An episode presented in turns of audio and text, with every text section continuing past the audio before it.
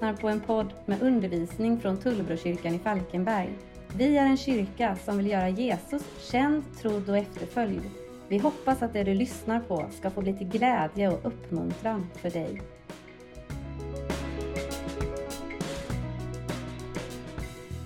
Herre, tack för din kärlek till oss. Herre, tack för att du Jesus gav ditt liv för oss, för att vi skulle få liv här och nu i överflöd och ända in i evigheten. Herre, nu ber jag dig om att vi skulle få öppna våra liv, våra hjärtan, våra tankar, ja, hela vår varelse inför ditt levande ord som är verksamt än idag, Herre. För det här som vi ska läsa nu, det är mer än en fin berättelse, Herre. Det är ditt levande ord som, som vittnar om vem du är och vad du vill göra i våra liv. Så gör ditt verk i oss, jag ber dig just nu. I Jesu namn. Amen. Under år 2020 så är vårt ledord här i Tullbrokyrkan växt. Eh, så under den första hälften av det här året så, så har vi fokuserat på den inre växten och mognaden som är liksom själva förutsättningen för den växt som som vi vill se ske i den kristna församlingen. Och sedan i mars så har jag utgått ifrån lärjungen och aposteln Petrus liv. Och, och jag har försökt att måla bilden av Petrus och försökt visa på hur ett liv tillsammans med Gud som hela tiden växer och utvecklas i takt med att lärjungen går vidare, hur, hur det livet kan gestalta sig. Min tanke det var att vi någonstans skulle kunna ja, men lite få fatt i några viktiga kännetecken kring Petrus liv och exempel. I början på mars månad så handlade det första söndagen om bekännelsen.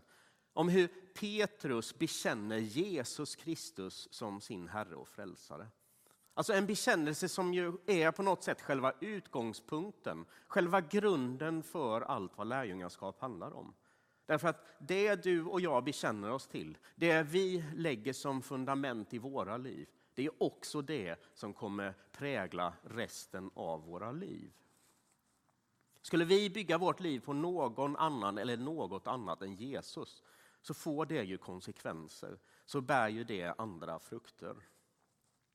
Söndagen därpå så såg vi lite närmare på hur, hur Petrus bekännelse av Jesus går hand i hand liksom och hör ihop med det som handlar om ett ständigt ökande mått av ödmjukhet i livet.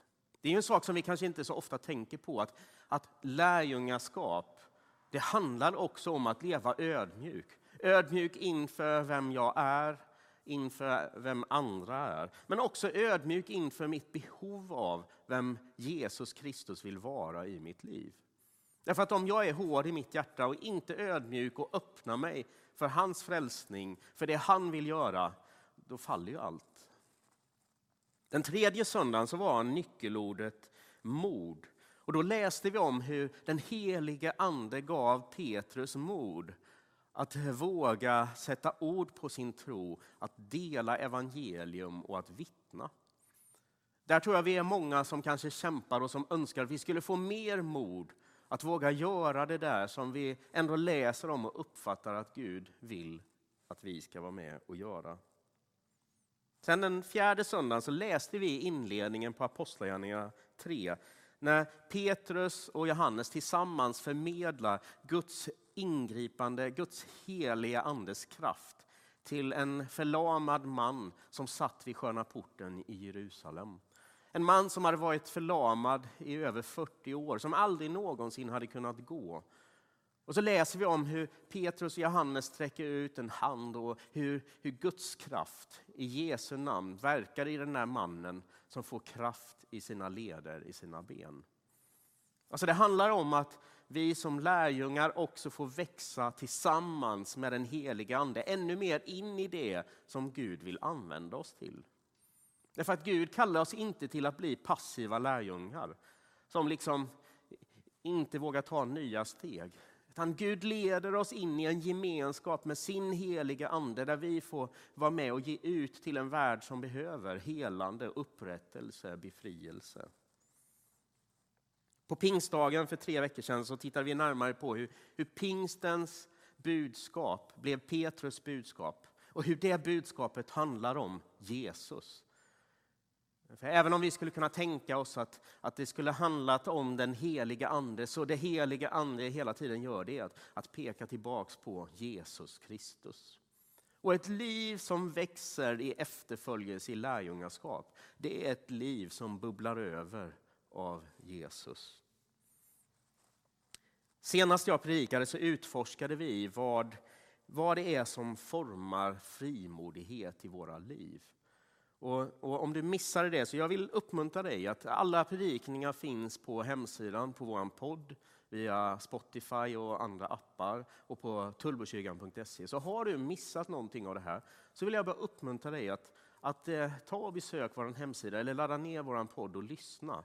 Och, och försök att, att ta till dig något av det som de här gudstjänsterna har handlat om.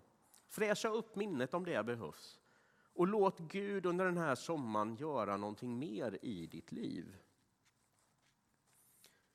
Om jag skulle försöka summera den här gudstjänstserien som jag ska avsluta nästa söndag så, så är det ju någonstans att allt handlar om Jesus. Allt kommer tillbaks till honom.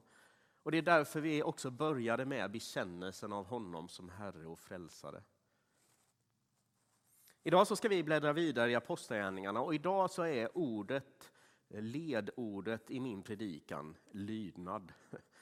Ehm, och det kanske inte är ett ord som får oss alla att gå igång på alla cylindrar och bara yes, äntligen en predikan om lydnad. Det har jag längtat efter, det har jag googlat efter, det hade jag hoppats på idag. Paulus han skriver ju i Andra Timoteusbrevets fjärde kapitel att det kommer en dag, när, när, en tid när människor inte längre kommer stå ut med den sunda läran utan att de kommer samla sig åt mängder av lärare efter sin egen egna begär. Eftersom det som kliar i deras öron, det de vill höra. Liksom.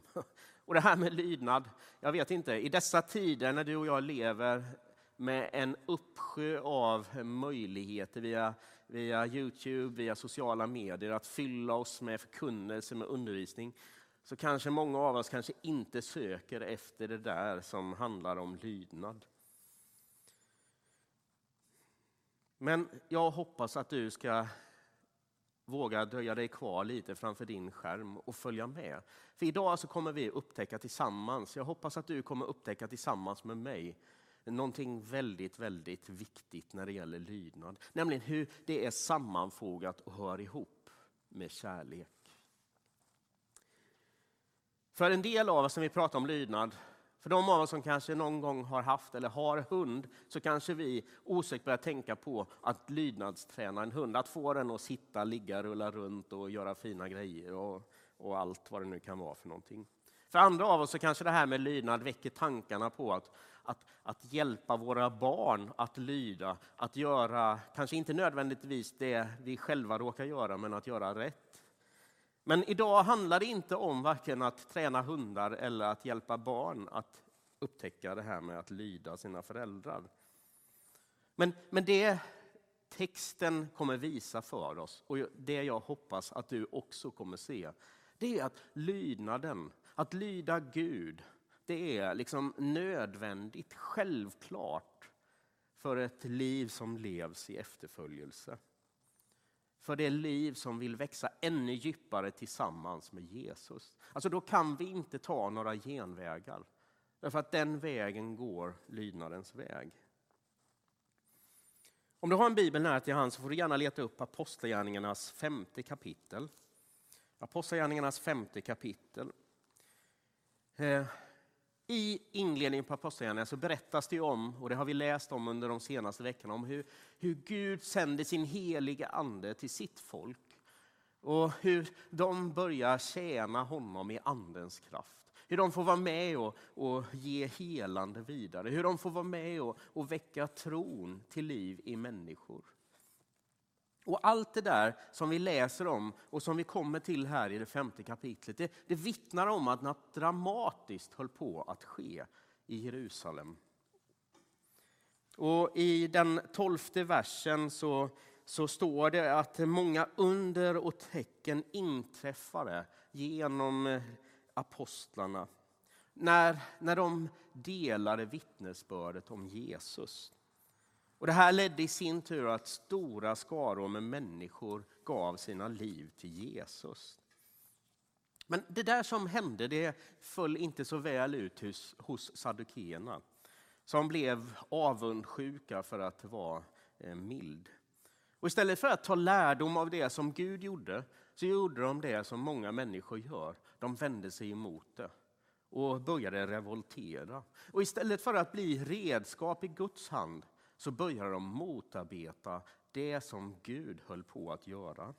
Och så här återger Lukas det som händer i Apostlagärningarnas femte kapitel. Och jag kommer börja läsa i vers 17. Och där står det följande. Överste prästen och alla hans anhängare, det vill säga saddukeernas parti, fylldes av avund och grep apostlarna och satte dem i allmänt häkte. Men på natten öppnade en Herrens ängel fängelseportarna och förde ut dem och sa, gå och ställ er i templet och förkunna för folket allt om detta liv. När de hörde det gick de tidigt på morgonen till templet och började undervisa. När översteprästen och hans anhängare kom dit sammankallade de Stora rådet, Israels folks hela äldsteråd, och skickade bud till häktet för att hämta apostlarna. Men när tjänarna kom fram fann de inte dem i fängelset. De vände tillbaka och rapporterade. Vi såg att häktet var ordentligt låst och vakterna stod vid portarna. Men när vi öppnade fann vi ingen där inne. När tempelvaktens ledare och överste prästen fick höra detta blev de villrådiga och undrade vad det var som hade hänt. Då kom någon och berättade för dem. Männen som ni satte i fängelse står i templet och undervisar folket. Ledaren för tempelvakten gick då ut med tjänarna och hämtade dem eh, utan att bruka våld eftersom de var rädda att folket skulle stena dem. När de nu blivit hämtade ställdes de inför Stora rådet och överste prästen förhörde dem och sa Har vi inte strängt förbjudit er att undervisa i det namnet, alltså namnet Jesus? Och nu har ni fyllt Jerusalem med er lära och vill att den mannens blod ska komma över oss. Då svarade Petrus och apostlarna man måste lyda Gud mer än människor. Våra fäders Gud har uppväckt Jesus som ni hängde upp på trä och dödade. Honom har Gud upphöjt till sin högra sida som förste och frälsare för att ge Israel omvändelse och syndernas förlåtelse. Vi är vittnen till detta, vi och den heliga Ande som Gud har gett till dem som lyder honom. När rådsherrarna hörde detta blev de ursinniga och ville döda dem. Men då reste sig en farisé i Stora rådet som hette Gamaliel, en laglärare som var aktad av hela folket. Han befallde att man skulle föra ut männen en stund och sa sedan, Israeliter, tänk er för vad ni gör med dessa män. För en tid sedan kom Theodas, Teodas och menade sig vara något och han fick med sig omkring 400 män. Men han blev avrättad och alla som trodde på honom skingrades och försvann. Efter honom kom Judas från Galileen vid tiden för skattskrivningen. Han fick folk att göra uppror och följa honom. Men även han gick under och alla som trodde på honom skingrades. Och nu säger jag er, håll er borta från dessa män och låt dem gå. För om detta är människors påhitt eller verk rinner det ut i sanden. Men är det av Gud kan ni inte slå ner dem. Det skulle kunna visa sig att ni kämpar mot Gud. De lät sig övertygas och när de hade kallat in apostlarna igen lät de piska dem och förbjöd dem att tala i Jesu namn. Sedan släpptes de fria. Och apostlarna gick ut från Stora rådet glada att de hade ansetts värdiga att bli förnedrade för namnets skull. Varje dag fortsatte de att undervisa i templet och i hemmen och förkunna evangeliet att Jesus är Messias. Saddukeerna de var inte glada på Petrus och de andra apostlarna. Inte glada över att de fortsatte vittna om Jesus. Och de var inte glada över att de fick se hur människor i stora skaror nu började ansluta sig till den här gruppen. Men det de liksom fortfarande inte hade begripit det var ju att om detta nu, precis som vi hörde, om detta nu var ifrån Gud så hade de ändå ingen chans att motarbeta det. Därför att det som är av Gud, det kommer till slut att segra. Och när människor ibland motarbetar, ja, vad gör Gud då? Ja, här sänder han sin ängel för att befria apostlarna och för att ge dem riktningen tillbaks. Jag vet inte vad du hade gjort. Jag är inte övertygad om att jag hade gjort det apostlarna gjorde. Jag tror att kanske många av oss, om vi hade blivit utsläppta från fängelset, så kanske vi inte hade liksom direkt tagit oss tillbaks till den plats som, som ledde oss dit. Många av oss kanske hade lagt benen på ryggen och rusat hem för att undvika att hamna i mer problem. Men det apostlarna gjorde, det var att lyda det som, som Guds ängel hade sagt till dem. Och ängelns uppmaning det var att de skulle återvända till templet och fortsätta vittna om Jesus. Och mycket riktigt, det dröjde bara in på morgonkvisten så var de tillbaks där i stora eller vid templet och började dela evangelium. I vissa ögon så skulle vi kunna tolka det här som att det var något upproriskt, som att det var någonting som man inte skulle hålla på med. Men som det framgår i texten, så för apostlarna, för lärjungarna, så var det här den enda sanna vägen att gå. Därför att det var deras uttryck för att de ville leva i lydnad inför Gud. Stora rådet de hade sagt en sak, men Gud hade befallt något annat. Och det var ju det som var hela poängen med att de vände tillbaka till templet. Jag vet inte om du någonsin har befunnit dig i en situation där du har börjat grunna över om, om det som du möter av prövningar eller kanske rent av svårigheter eller lidande, om du har tolkat det som, som liksom att Gud vill testa dig. Ibland så tror jag att vi tänker på det här med lydnad och, och, och sätter ett likhetstecken mellan lydnad och att Gud vill testa oss. Men tänk om det istället skulle vara som så att det Gud vill av oss och det han längtar efter att vi ska lyda honom kring, om det kanske inte handlar om ett test så mycket som om vad som är bäst för oss var och en. För två söndagar sedan så läste vi den här versen som vi läste i vers 29 alldeles nyss. Där det står att man måste lyda Gud mer än människor. Stora rådet de förväntade sig att de skulle ha auktoriteten över apostlarna. Att de skulle kunna säga till apostlarna att så här får ni inte fortsätta göra.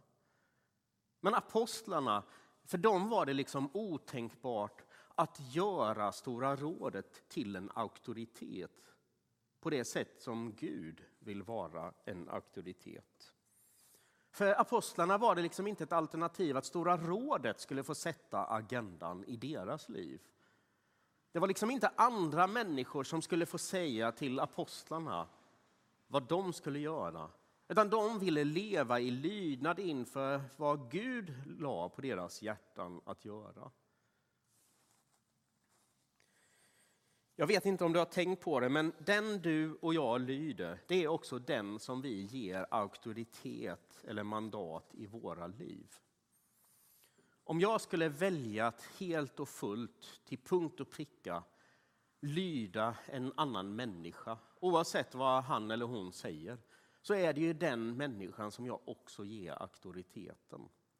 Och jag tänker att vi lever i ett samhälle där många vill säga till oss som tror på Jesus hur vi ska tänka, tycka och tro. Och om vi följer det så ger vi också de rösterna mandatet och auktoriteten i våra liv och i vår tro.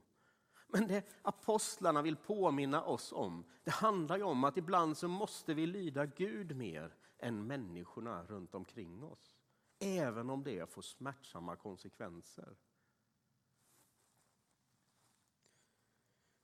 I vers 30 och 31 så händer någonting spännande här i texten. Något riktigt spännande. När vi skulle kunna tolka det Petrus gör som att han bara liksom i förbigående av ren vana lyckas klämma in en predikan när han ändå är igång och pratar. Han verkar ju alltid haft en predikan nära till hans kanske, men, men riktigt så är det inte. För det han i själva verket gör i vers 30 och 31 är att han ger Stora rådet själva motivet till varför de enträget envist i lydnad fortsatte att vittna om Jesus. Därför det var människorna som hade hängt upp Jesus på korset. Men det var Gud som hade uppväckt honom från de döda och gett en utväg. Det var människorna som hade begått en synd. Men det var Gud som gav sin förlåtelse för alla synder. Det är Gud som är räddaren och frälsaren. Och det var det som var motivet till denna lydnad. Ignatius av Loyola som grundade jesuitorden, han skrev en gång följande. Det är inte svårt att lyda när vi älskar den som vi lyder. Det är inte svårt att lyda när vi älskar den som vi lyder.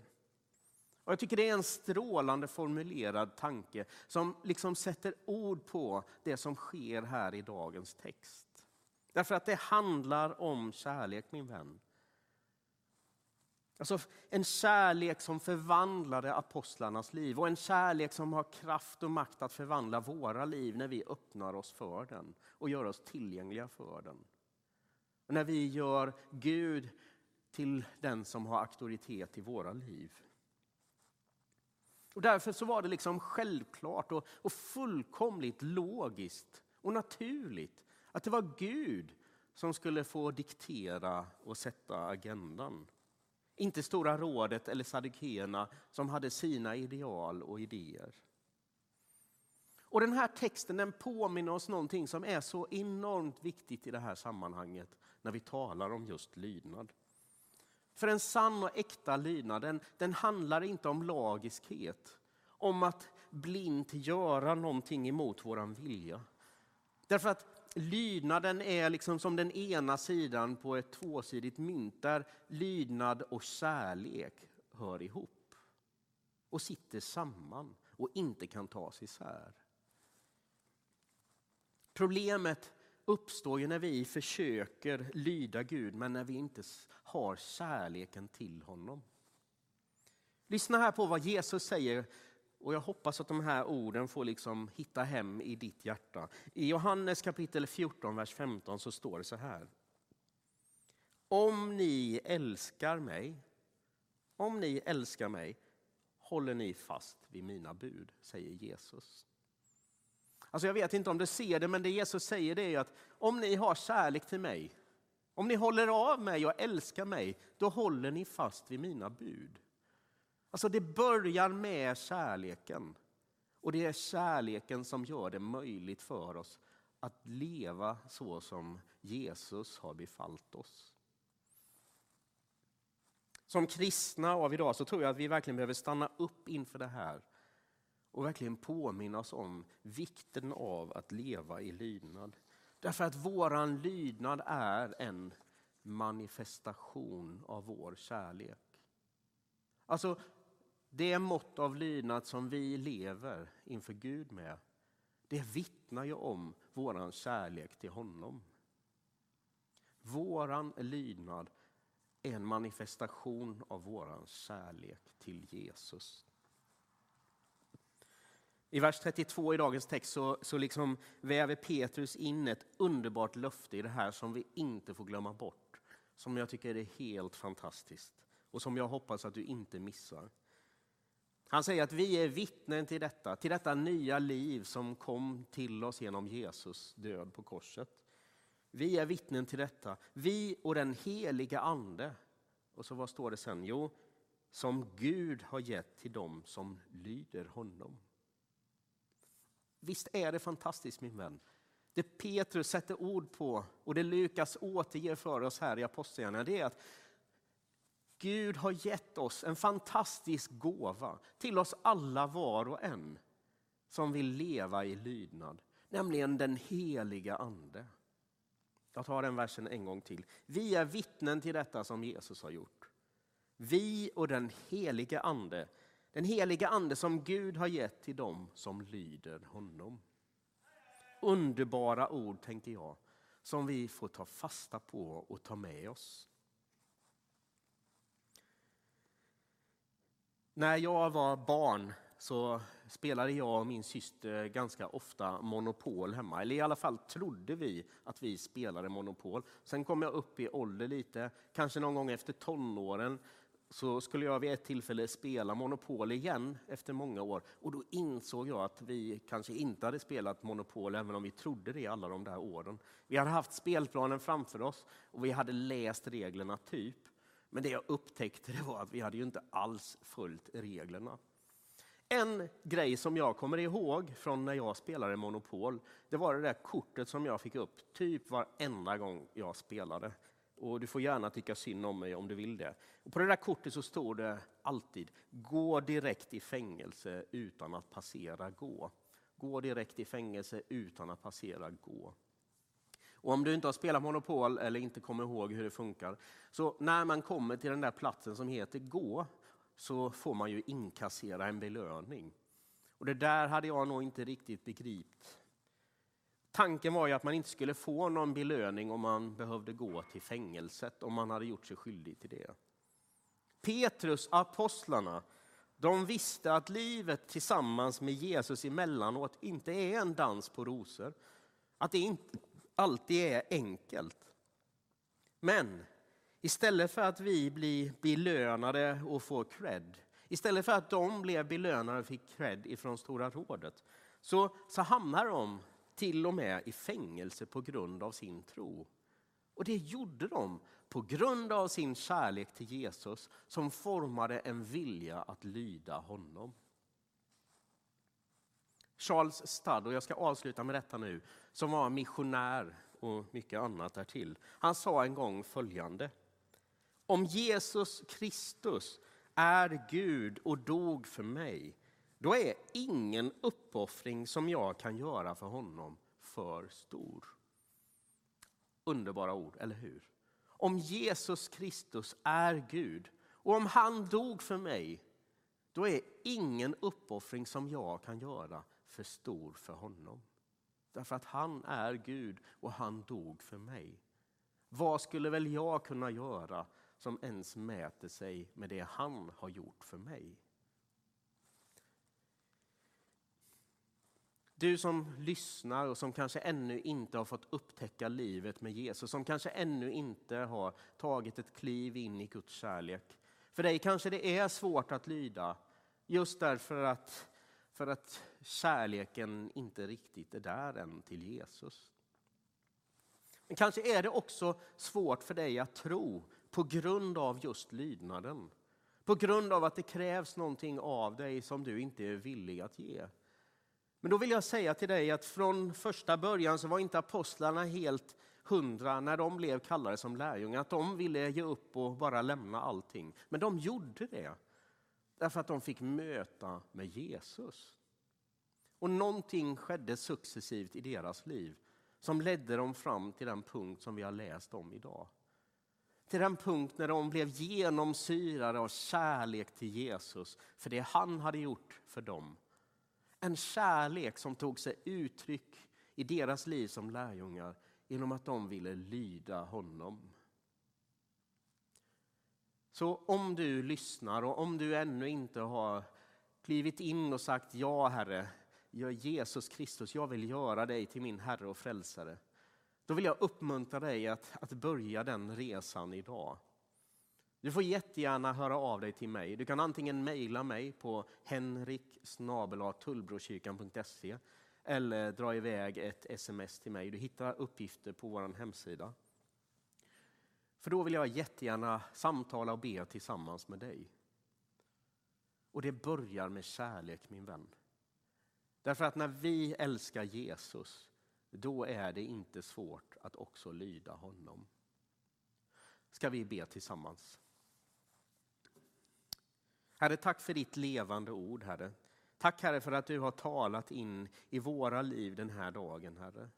Och även om det här med lydnad liksom kan vara svårt och tungt och kanske inte så himla enkelt att smälta alltid, så ber jag dig Herre om att du skulle hjälpa oss Herre att omsätta detta i våra liv Herre.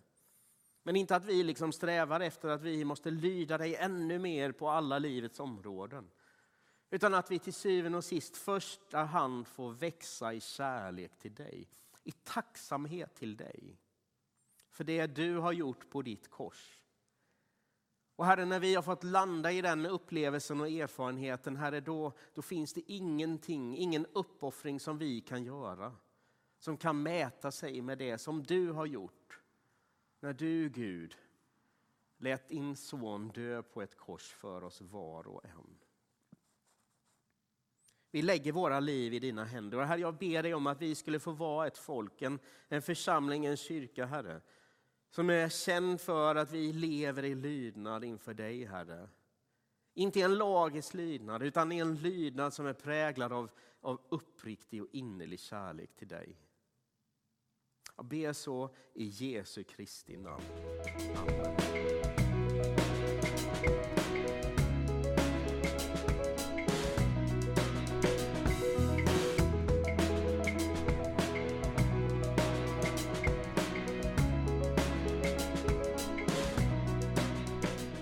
Du har lyssnat på en podd från Tullbrokyrkan. Du är alltid välkommen till våra gudstjänster på Halmstadvägen 5 i Falkenberg. Besök oss gärna på tullbrokyrkan.se för mer info eller sök på Tullbrokyrkan på sociala medier.